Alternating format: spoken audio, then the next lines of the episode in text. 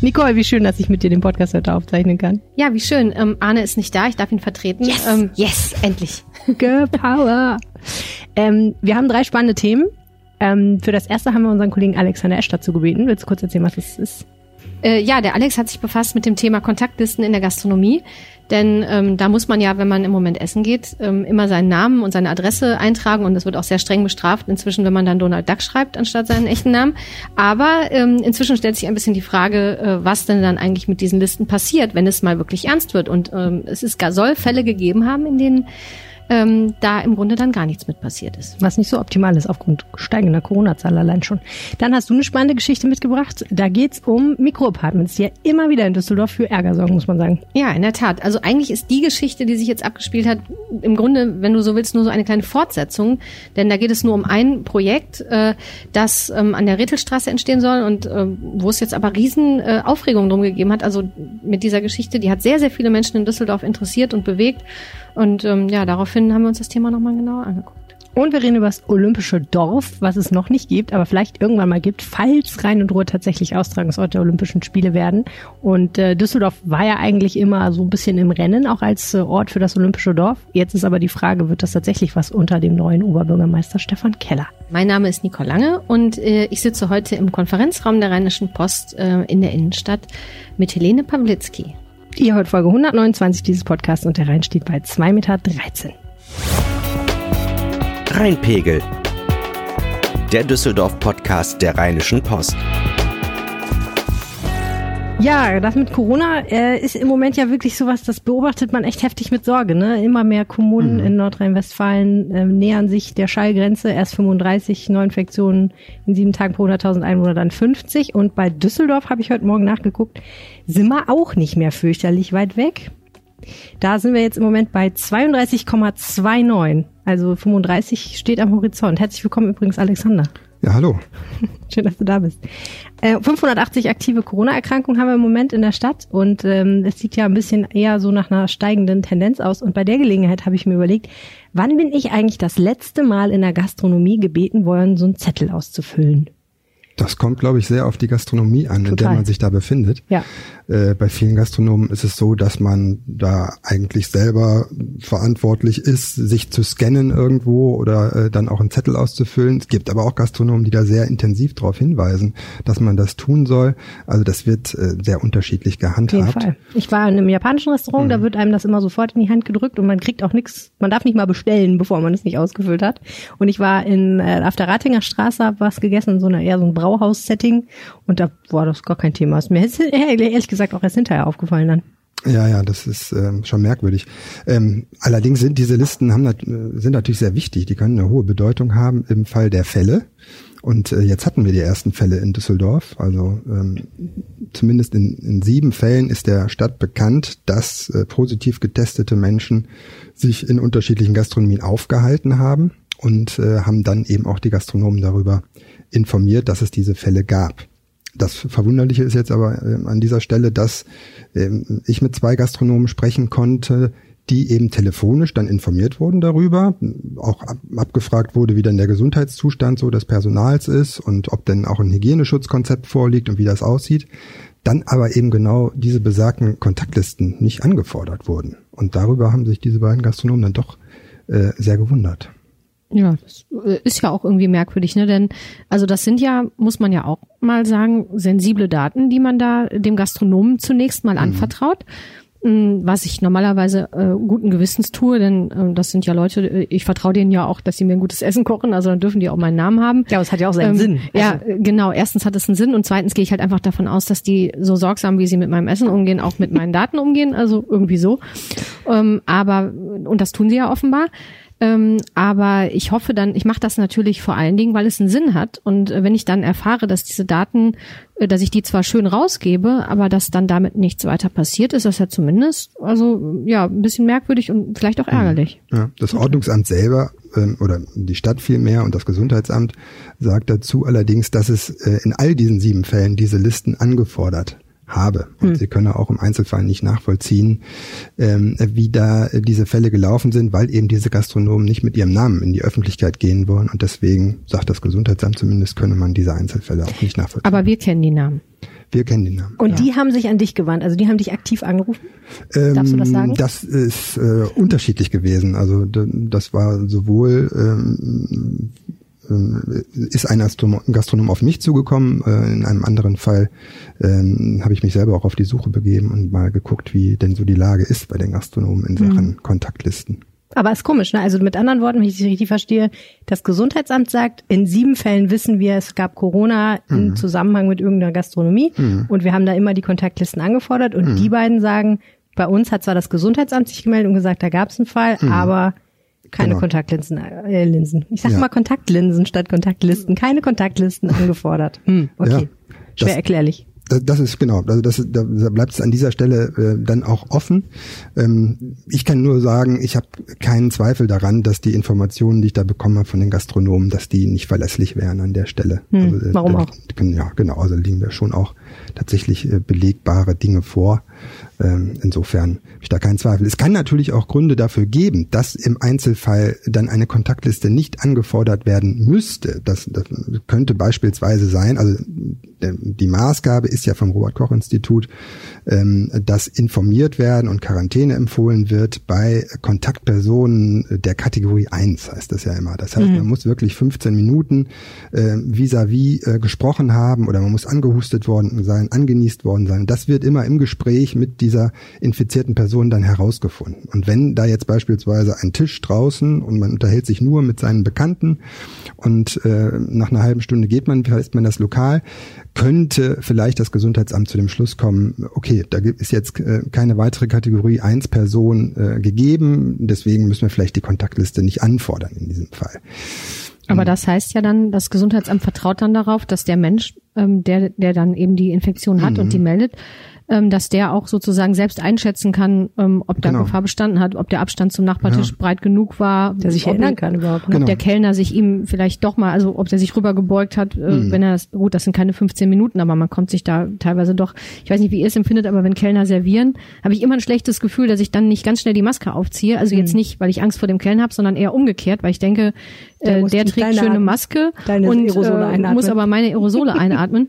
Also ich habe nichts, aber äh, ja. weiß man ja immer nicht hundertprozentig. Ja, ehrlich gesagt, also diese 15 Minuten habe ich auch echt gezuckt, als ich das bei dir gelesen habe, weil ich gedacht habe, so ne, man ist ja echt so vorsichtig. Man hat ja schon, wenn man eng auf der Straße an jemandem vorbeigeht, oft so ein bisschen so ein Gefühl und denkt sich, hm, oder ähm, keine Ahnung, wenn man irgendwie, ich meine, im Aufzug muss man ja sagen, zum Beispiel müssen wir ja auch Maske tragen hier im mhm. Gebäude, aber auch in vielen anderen Gebäuden.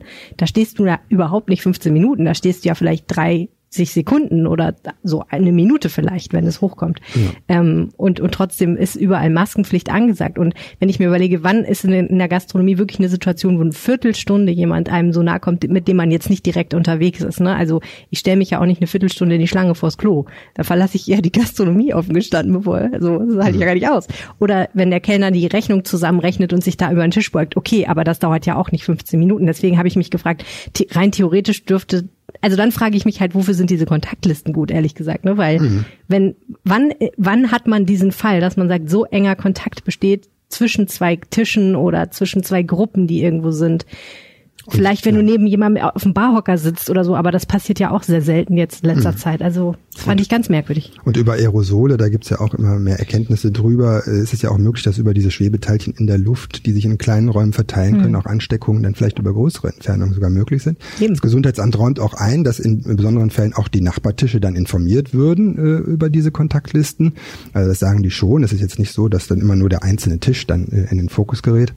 Aber das stimmt schon. Und auch äh, richtiger Weise. So eine Kontaktperson, vielleicht erinnert die sich auch gar nicht mehr richtig. Ne? Ähm, ja, allein schon aus, mhm. auf Nummer sicher gehen, würde ich ja sagen. Genau. Informier doch alle, ja, die du informieren kannst. Dann sollen die mhm. halt selber überlegen, ob sie finden, sie fühlen sich nicht oder wollen doch einen Test lieber machen.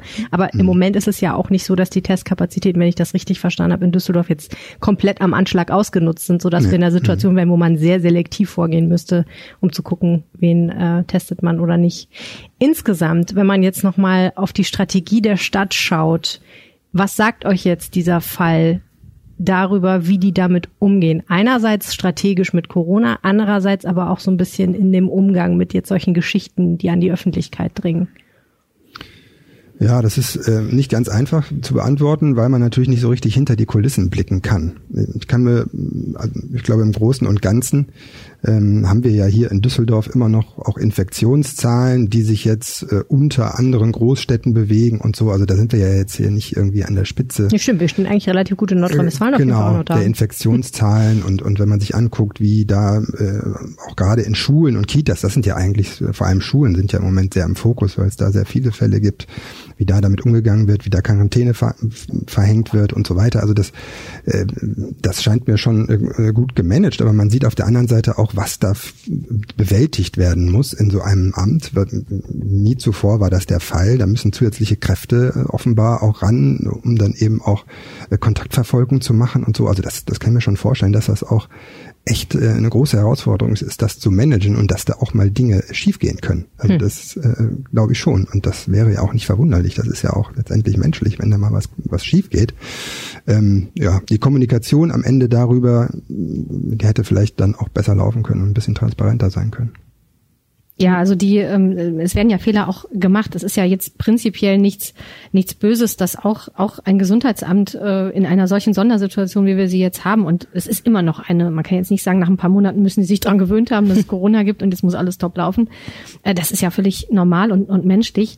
Die Frage ist tatsächlich eben, ähm, was lernt man draus? Oder man kann natürlich auch die Diskussion zumindest mal aufmachen ähm, ist das dann mit den Kontaktlisten und mit den Regelungen, wie wir sie jetzt haben, sinnvoll? Also wenn die tatsächlich so sind, wie sie sind, die Regeln, ähm, dann muss man sich natürlich allmählich wirklich fragen, also wann käme das überhaupt wirklich zum Tragen, dass dann jemand ähm, als relevante Kontaktperson eingestuft wird und, und muss ich dann überhaupt überall meine Daten hinterlassen? Also ich äh, nicht falsch verstehen, ich möchte das eigentlich gerne weiter so halten, denn das halte ich, ich gehöre ja zu den Leuten, also ich finde nicht alle Maßnahmen gut, aber die, die für mich im Grunde so wenig invasiv sind. Also äh, ich gebe da halt meine Daten ab und wenn nichts ist, dann passiert damit auch nichts. Und wie gesagt, ich habe das auch, habe auch dieses Vertrauen, dass damit dann nichts passiert. Also bisher ist noch keine ungefragte Waschmaschine mir zugeschickt worden und, und kein Staubsauger. Also ähm, da, da bin ich inzwischen wirklich entspannt, weil da sage ich mir einfach gut, äh, das sind relativ geringe Kosten für etwas, glaube ich, sehr Wichtiges für uns. Hm. Prinzipiell glaube ich eh jeder, der einen Facebook-Account hat, der braucht sich nicht anzustellen, wenn er seinen das Namen auf ein Stück Papier schreibt. Das kommt, WhatsApp habe ich auch noch. Also ah, du bist bin, verloren. Ich bin verloren. komplett verloren ohnehin. Ja.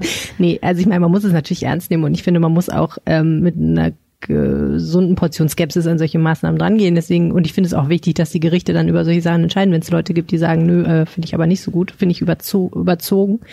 Aber ja, also ähm, Tja, ist wirklich die Frage. Also hat mich ein bisschen äh, irritiert, muss ich sagen, weil da, da scheint mir, das scheint mir eine dieser Instanzen zu sein, wo man jetzt so merkt, wenn man wirklich mal ganz genau guckt, wie läuft's in der Praxis und wie ist das mit den Schutzverordnungen und so, wie ist das eigentlich alles gedacht und passt das eigentlich alles zusammen, die Regeln, die ja in relativ zügiger Zeit aufgestellt wurden, dann hakt es noch an manchen Stellen. Das ist halt noch kein wirklich ausgeklügeltes System.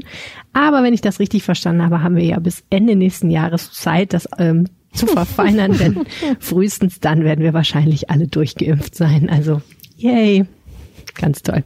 Vielen herzlichen Dank, Alexander Esch. Gerne. Ich habe ja mal hier in diesem Podcast einen Rant gegen Mini-Mikro-Apartments gehalten, ne?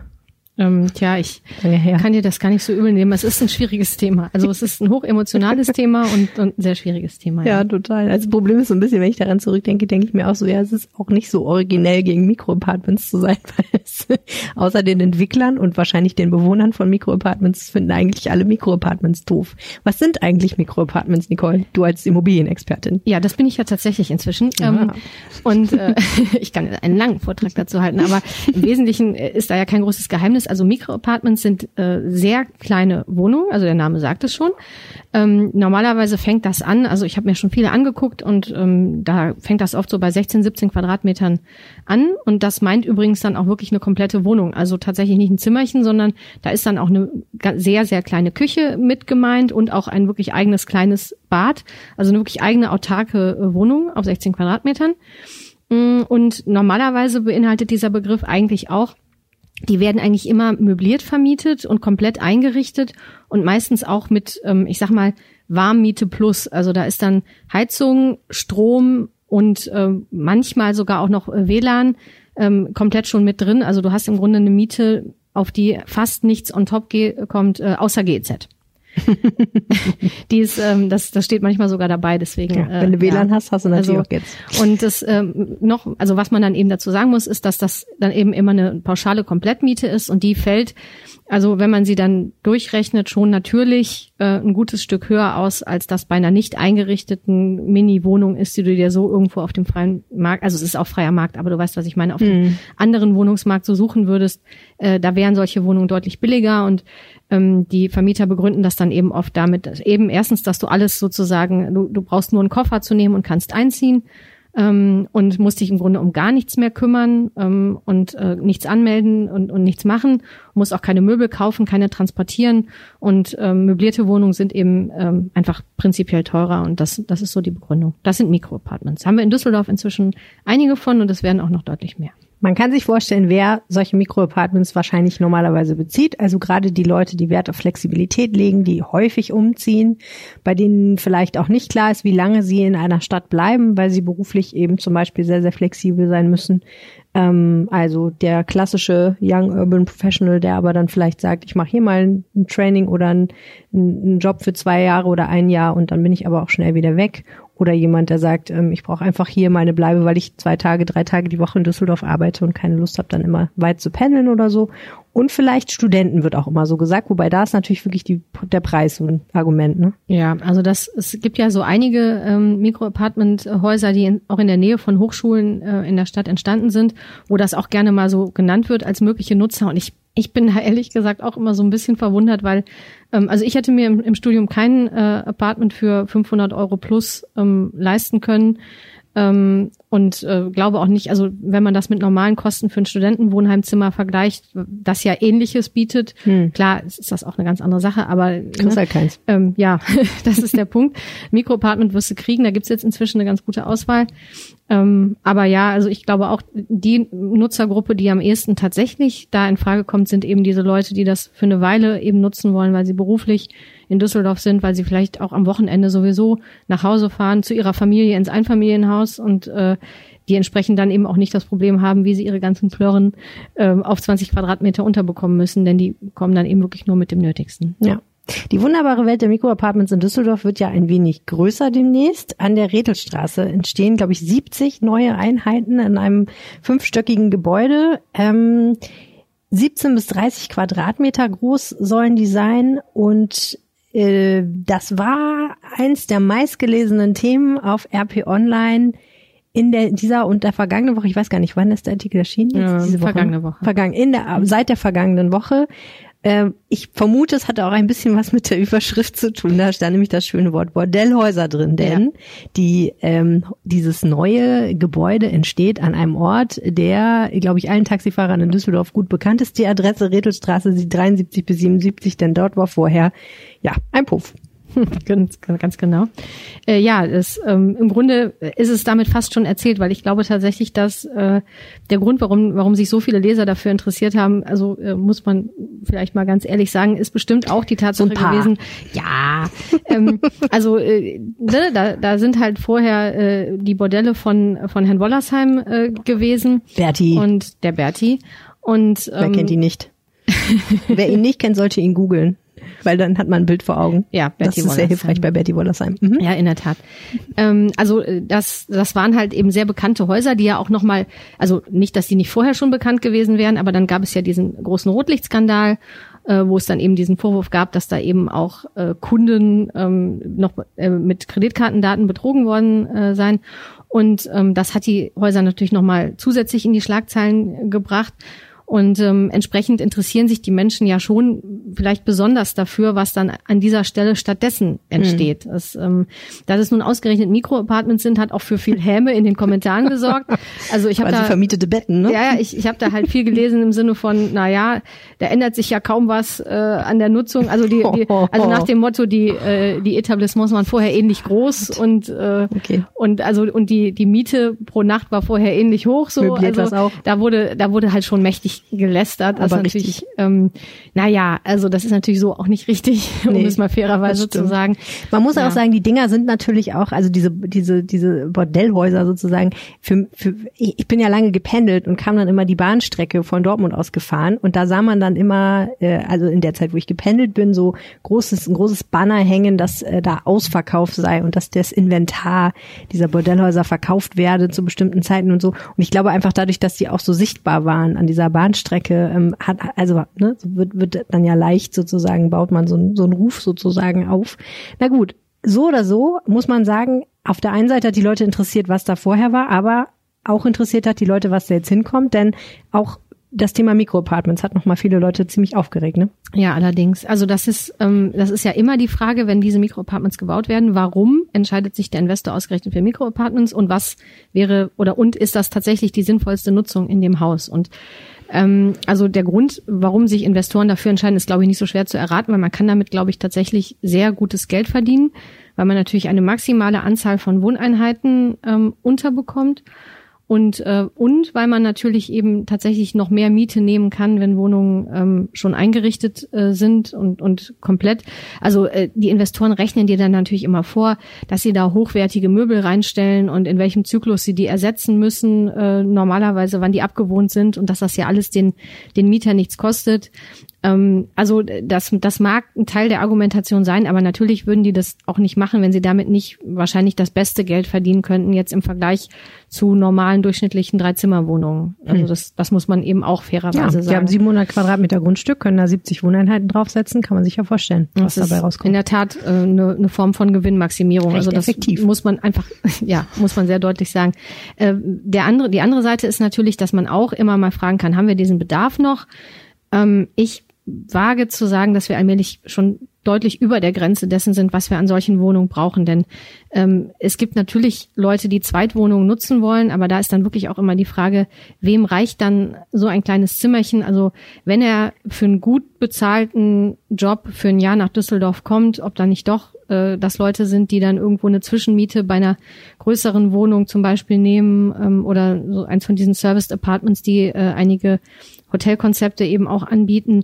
Da gibt's ja die verschiedensten Ausweichmöglichkeiten und ähm, insofern bin ich da sehr unsicher, ob das jetzt wirklich etwas ist, was den Bedarf in Düsseldorf ähm, so stark trifft und ob nicht wirklich ähm, an manchen Stellen etwas größere Wohnungen, die dadurch entsprechend auch bezahlbarer werden, äh, realistischer äh, werden für den Bedarf. Zumal ähm, für viele normale Nutzer aus meiner Sicht so ein Apartment ja auch nicht in Frage kommt. Also ich hab, bin das mal mit mir selbst durchgegangen. Ähm, ich habe jetzt, ich habe jetzt keinen übermäßigen Flächenbedarf. Ich bin jetzt niemand, der in seinem Wohnzimmer Tango tanzt. Ähm, aber allein schon das, was man so als normaler Mensch im, im Laufe eines Lebens so anhäuft an, an Besitz, ähm, weiß ich nicht, Das Bücher. Ja, ne? Und also in so ein Mikroapartment, in diese Mini-Küchenzeile, also da kannst du eigentlich jetzt nicht auch noch einen Toaster oben Wo soll meine Fritteuse stehen? Und, ja, dich. Wo? ja, das ist, das ist ein Drama. Oder mein Waffeleisen. Und, und der Crepe-Macher. Ja, aber Oh mein Gott. gut, ich meine, du und ich sind da jetzt vielleicht auch nicht die besten Beispiele. Nein. Ähm, aber Leider ähm, nicht, wirklich dennoch, äh, dennoch Ich habe eine normal große Küche und ich sage immer schon, da ist zu wenig Platz und ich habe äh, Regale unter die Decke gehängt, wo ich überhaupt gar nicht drankommen kann, einfach nur weil ich irgendwo mit dem Scheiß hin muss. Ja, und ich war mal in deiner Küche und ich glaube, sie ist ungefähr so groß wie ein Mikroapartment, ehrlich gesagt. Also wenn du dir jetzt noch denkbar. vorstellst, dass du dann ein Bett reinstellst in deine Küche und äh, einen Schreibtisch. Nein, dafür ist der Kühlschrank eher zu groß, leider. Müsste ich mir einen sehr viel kleineren Kühlschrank zulegen. Also, ja. Aber ja, ich glaube, der Punkt ist rübergekommen. Wir sind beide extrem verfressen und äh, kochen gerne und äh, so eine Mikroapartmentküche wäre nichts für uns. Ja, ich denke halt auch, ähm, ich meine, man hat ja auch vielleicht unter Umständen Möbel, an denen man hängt. Also ne, irgendwie Sachen, die man geerbt hat oder die man besonders mag und die dann nicht mitnehmen zu können, weil da schlicht am meisten kein Platz für ist, ist natürlich ein bisschen schade. Also das ist ja schon traurig genug, wenn man das mal mit 80 muss, wenn man ins Pflegeheim muss. Aber dass man das mit äh, 27 tun muss, weil man halt einfach keinen Platz dafür hat, das fände ich auch, hätte ich auch schade gefunden. Aber es gibt sicher Leute, für die ist das was. Aber genau, die Kommentare, die ich in deinem Artikel darüber dann auch gelesen habe, waren ja auch viel in die Richtung, was ist denn mit Wohnungen für norm- normale, in Anführungsstrichen, Menschen? Also einfach ne, Leute, die eine Familie haben, vielleicht ein, zwei Kinder und sagen, ich muss ja irgendwo hin. Und das ist ja auch eine sehr attraktive Wohngegend da eigentlich, ne? Da wollen Ja. ja viele Leute hin, muss man echt sagen. Ja, also das war auch, äh, es gab dann natürlich auch Leute, die gesagt haben, ja, aber wenn ihr eine Familie habt, dann könnt ihr doch auch ins Umland ziehen. Aber das ist natürlich auch äh, eine Sicht, also eigentlich sollte es natürlich jedem selbst überlassen sein, was er für seine Familie gerne möchte. Und na klar muss man andererseits auch sagen, wenn es halt nicht finanzierbar ist und wenn man sich äh, in bestimmten Stadtteilen eben keine Miete mehr leisten kann, dann ist das auch ähm, ja, Markt daran wird man nichts ändern. Aber ich fände halt auch gerade in solchen Ecken, also die Rätelstraße, das ist ja schon eine coole Ecke. Also da ist viel los, äh, da ist viel Action. Und ich glaube, junge Paare und, und vielleicht auch schon solche, die auch schon ein Kind haben, ähm, ich, ich glaube nicht, dass das, dass das für die das falsche Umfeld ist. Also ich glaube, dass man da schon gut leben kann, auch als, äh, als junge Familie, wenn ja. man eben eine Wohnung und einen Platz findet.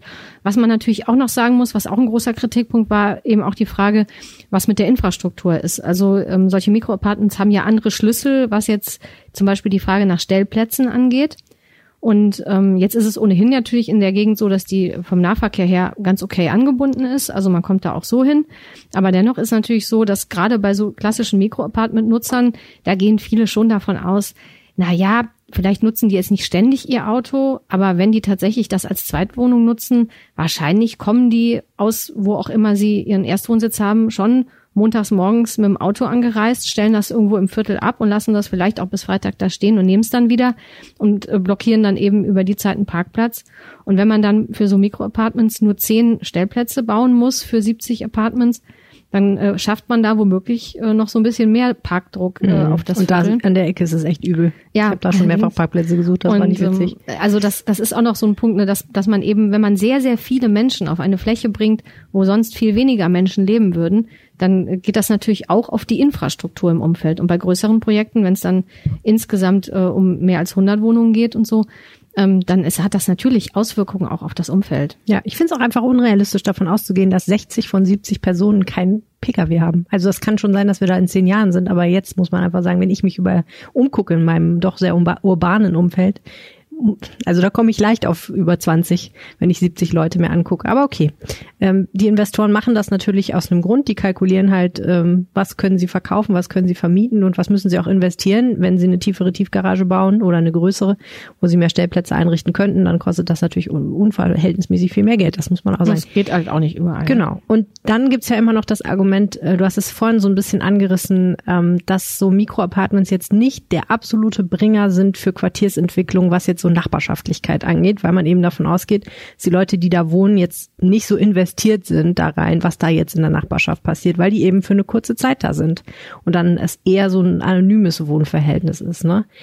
Was mich unterm Strich zu der Frage bringt, wenn irgendwie so richtig das Gelbe vom Ei diese Mikroapartments nicht sind, warum ist denn das dann von der Politik genehmigt worden? Tja, das ist äh, eine gute Frage.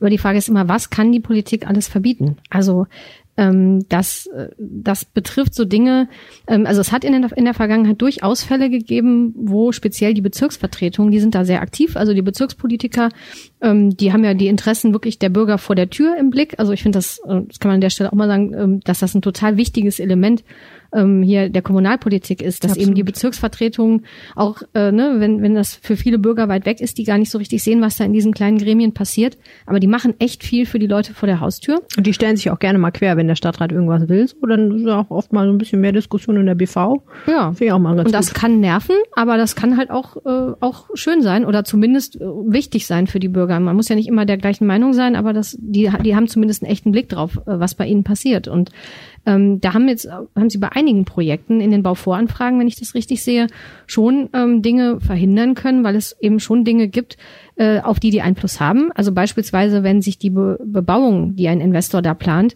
äh, baulich jetzt überhaupt nicht einfügt, wenn das ein Riesenklotz dann ist, weil der eben dann versucht, eine maximale Zahl von Wohnungen äh, auf so ein möglichst enges Grundstück zu pressen, dann gibt es da schon Varianten, ähm, wo man was sagen kann.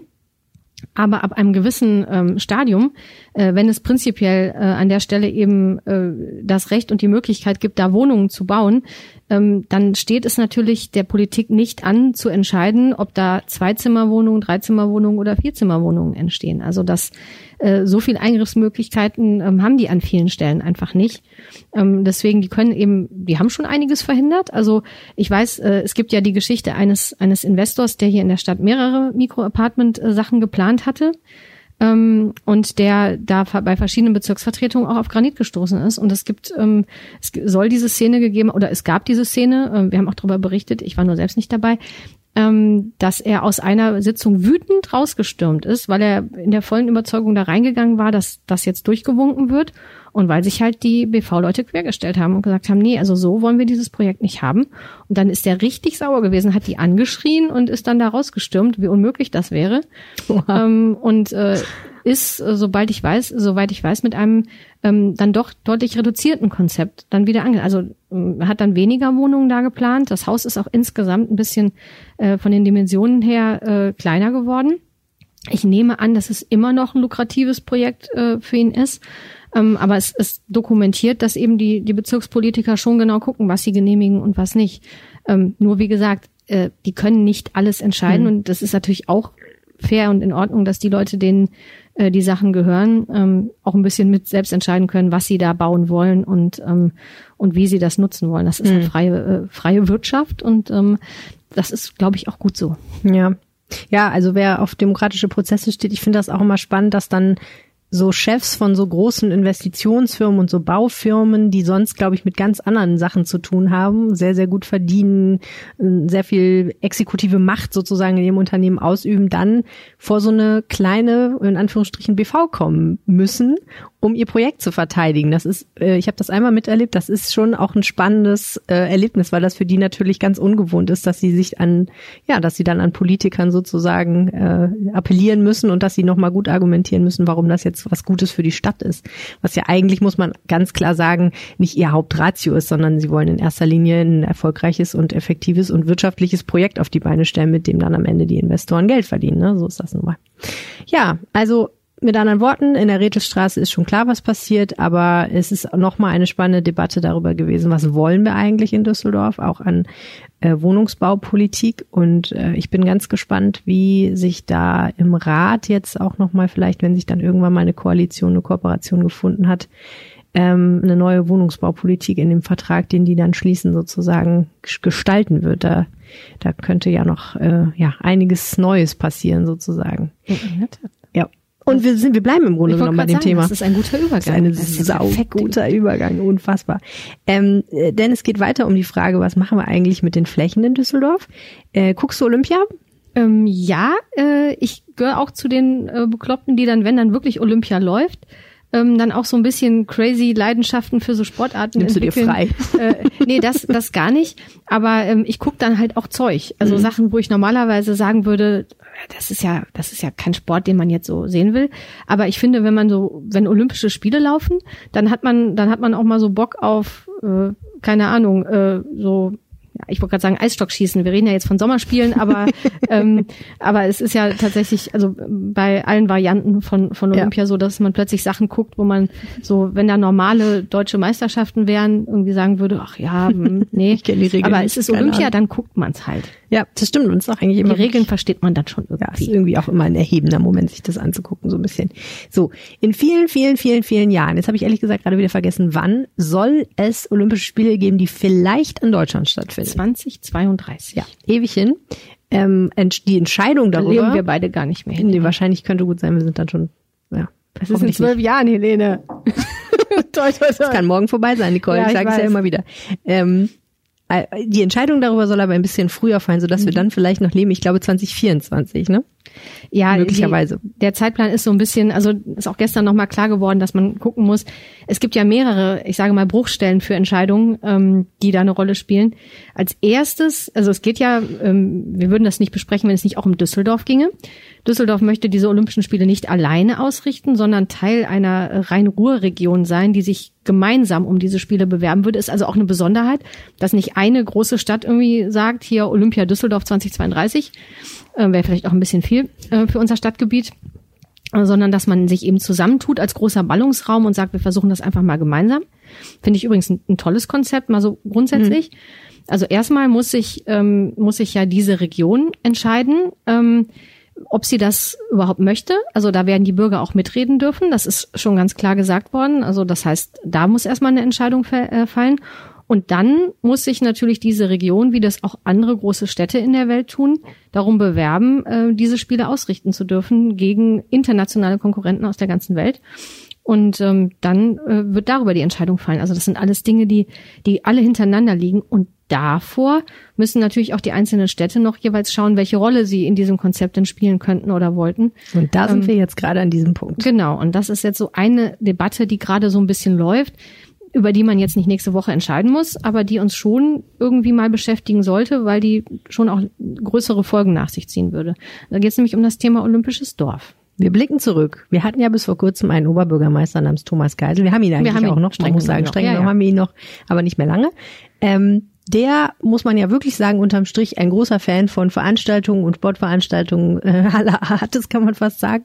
Und ähm, der äh, eigentlich ganz enthusiastisch, was das war, angeht, äh, was das angeht, war immer Olympia und so. Und äh, der hinter dem Plan stand, das Olympische Dorf in Düsseldorf einzurichten, wo eben alle ähm, Olympioniken dann übernachten und wohnen. Und zwar auf dem Gelände der ehemaligen Bergischen Kaserne.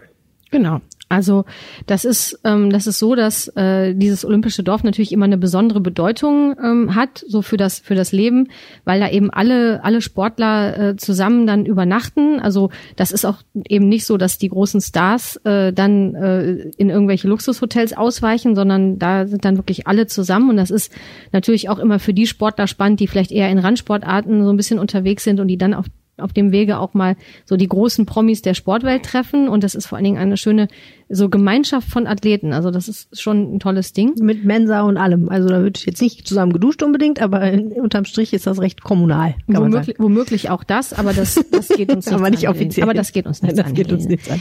Ähm, und äh, also es ist auf jeden Fall eine schöne Sache und ähm, es gab eben diese Idee, ähm, wir haben in Düsseldorf, also weil natürlich auch eine relevante Voraussetzung ist, dass man von den verschiedenen Sportstätten, ähm, die alle dann so beteiligt wären, nicht allzu weit weg wäre. Ähm, da würde Düsseldorf ganz gut liegen.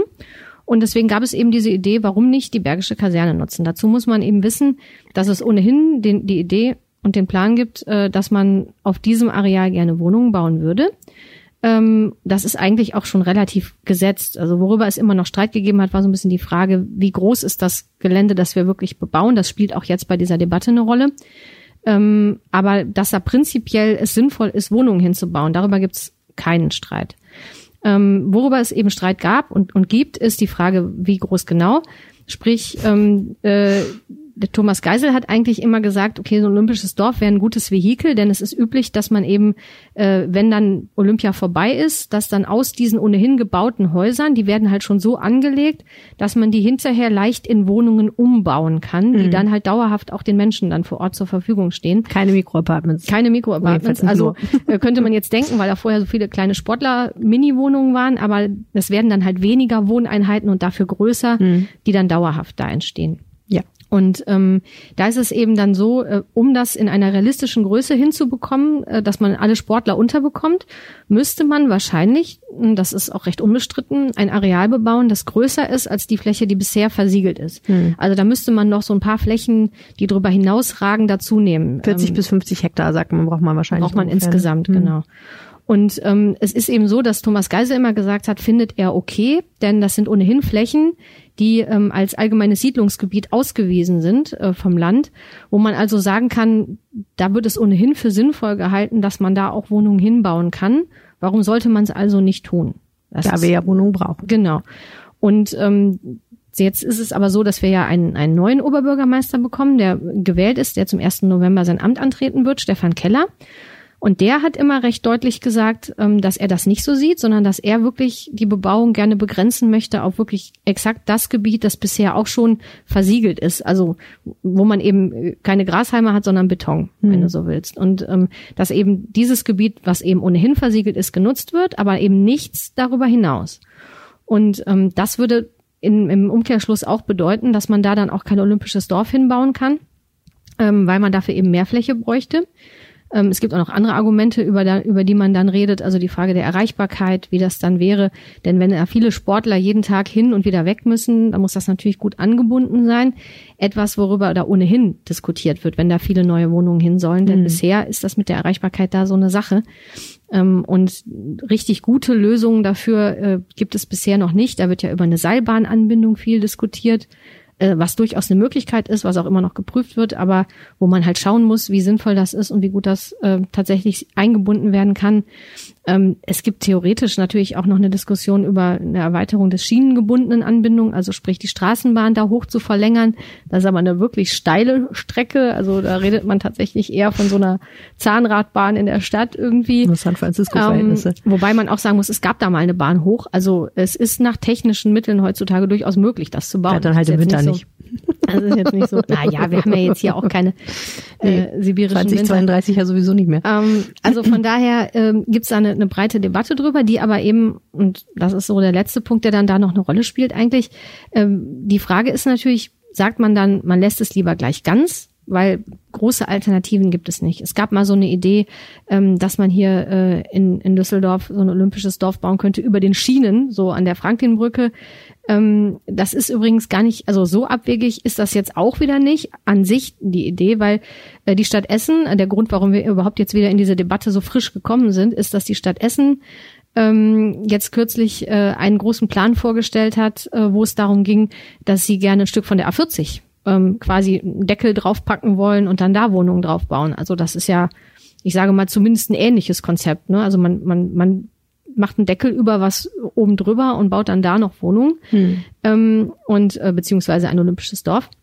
Das heißt, dass der Plan an sich ist jetzt gar nicht so abstrus, aber ähm, wenn man halt guckt, äh, man braucht ja halt eben ein riesiges Areal und äh, wenn man nur ungefähr auf der Breite der Schienen denkt, dann kannst du dir vorstellen, dass man ein mega Kilometer weites äh, äh, Stück von den Schienen ähm, sehr, sehr, sehr langes müsste. Gebäude. Äh, das, also vor allen Dingen stehen dann halt, es ist dann eben auch nicht mehr klassisches Dorf, weil die ja. Sachen stehen dann halt nicht alle eng zusammen, sondern die stehen halt in einem langen, langen Streifen. Äh, und wenn man dann irgendwie jemanden besuchen will, der am anderen Ende wohnt, dann ist ich man muss ehrlich gesagt gerade an dieses Dings denken, was die, was die Nationalsozialisten da gebaut haben. Auf, ich glaube, auf Rügen ist das, ne? Dieses, dieses Kraft durch Freude-Dings, was irgendwie vier, viereinhalb Kilometer lang ist, viereinhalb Kilometer nebeneinander, so Wohnungen oder so, so Häuser, wo man, naja, was ja nie benutzt wurde sozusagen. Und ich habe neulich gedacht, ja, ist irgendwie blöd, wenn du am anderen Ende wohnst und willst jemanden besuchen. Ja. Viereinhalb Kilometer durch die Gegend latschen, ist auch nicht so toll. Ja, es ist, also es ist, von daher ist dieses, dieses Ausweichkonzept dann eben auch nichts gewesen für Düsseldorf und, und man muss wahrscheinlich sagen, wenn es nicht auf die auf das Kasernengelände käme, dann käme es wahrscheinlich nicht nach Düsseldorf. Hm.